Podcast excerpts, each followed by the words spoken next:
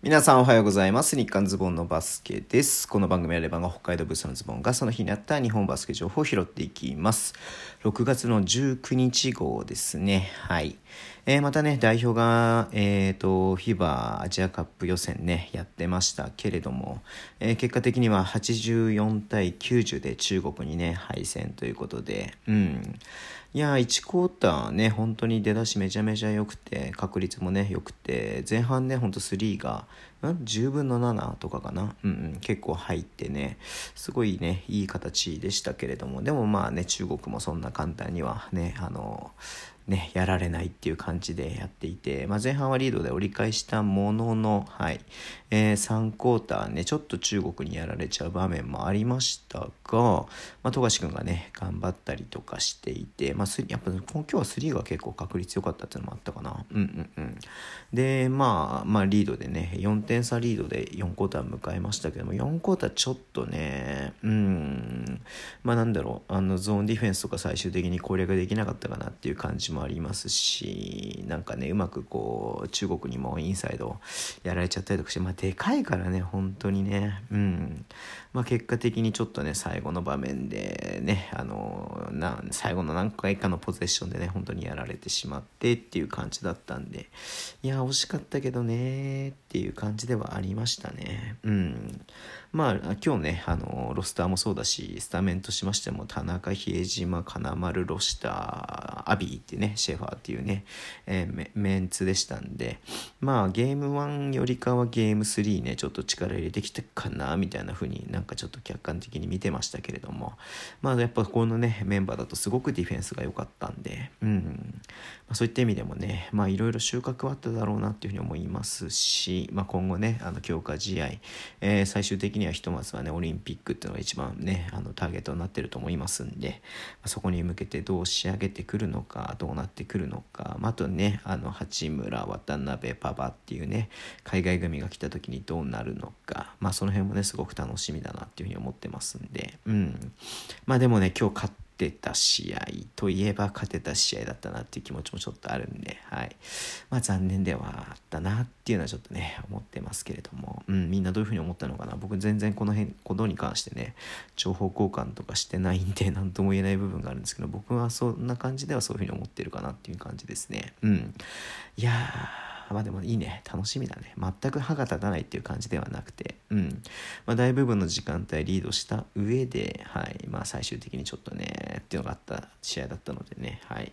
まあ良かったなっていう良かったっつかなんつうの。そのいろいろとねまあ見えた部分もあっただろうなっていうね試合だったなっていうふうに思いますのでまあ引き続きね頑張ってほしいなっていうふうに思っていますはいえー、とね、先週の土曜日はね、結構リリース出たんで、今日ももしかしたらバコスが出るかなと思ったんですけど、まあ全体的にね、まあちょっと市場が落ち着きつつある部分も、平日でね、出し切った部分はあったのかなっていう思いますんで、B1 はそんなに、え目立ったリリースはなかったんですけども、まず B2 ね、えー、と、越谷が飯田選手との契約継続を発表しました。うん。まだね、若い選手ですけれども、はい。えー、と、まあでも得点したりとか、まあアシストしたりとかっていう感じでね、えーん何？畠山俊樹、まあ、今年ねあの二宮選手が怪我で出てなかったりとかもしたので、まあ、2番手みたいな感じで出たりとかする場場面もありましたんでね、うん。えー、なんだろうな。まあシーズンもね50試合ぐらい出てんのかな多分、うんま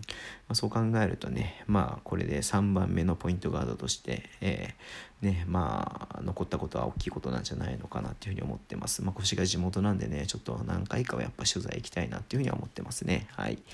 で、茨城ですよ。はい。福澤選手ね、重厚勝リスト載ってたんですけれども、はい。え結局契約継続ということで、よかったね。はいはいはい。福澤選手がね、本当に今季平均10.8得点。うん。で、プレーオフがなんと14.4得点ということでね、うん。まあ、やっぱりこのねタプスコットトラソニーニっている中でこの日本人選手が2桁ね取れるっていうのは本当にすごいことだと思うんでね、うん、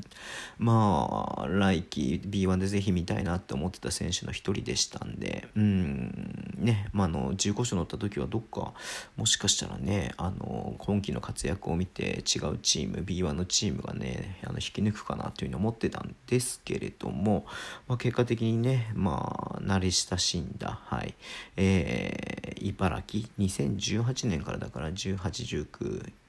20だから3シーズン目だったのか今シーズンがね。うん。という意味でね、まず長らく B2 でね、頑張ってきた選手ですんで、まあ、B1 でね、また日の目を見るといいんじゃないのかなっていうふうに思ってますし、まあ、茨城のファンとしてはね、やっぱり福澤選手頼りになるんで、うん、まあ、それを考えると、まあ、すごくね、あの茨城にとってはプラスなリリースなんじゃないのかなっていうふうに思って見ていました。はい。あとなんか今日ありました？あんまなんかね、ちょっとあの代表のことで頭いっぱいだったりとかしてたんで、はい。あんまね、ちょっと今日ニュース見てなくて、て移籍のねスプレッドシートもね今更新したみたいな感じだったんでちょっと申し訳なかったなっていうふうに思ってますけれどもね。はい。ということで今日終わりにしたいと思います、えー、Twitter でも情報を発信してます。フォローお願いします。インスタもやってます。YouTube、えー、毎日配信しています。えっ、ー、とね20日日曜日の日の夜の YouTube はね何やろうかまあそもそもやるかどうかもね若干、えー、考え中ですんでもしかしてやらないかもしれないですけれどもよろしくお願いします。今日ねあのアルバルカーズのアルバルクのね、応援ライバーやっていた戸塚咲ちゃんとね、えー、と YouTube で話しましたんで、そちらも見ていただけると嬉しいです。えー、ラジオトークのアプリできる方は是非ハートボタンを押してください。では、今日もお付き合いいただきありがとうございます。それでは、いってらっしゃい。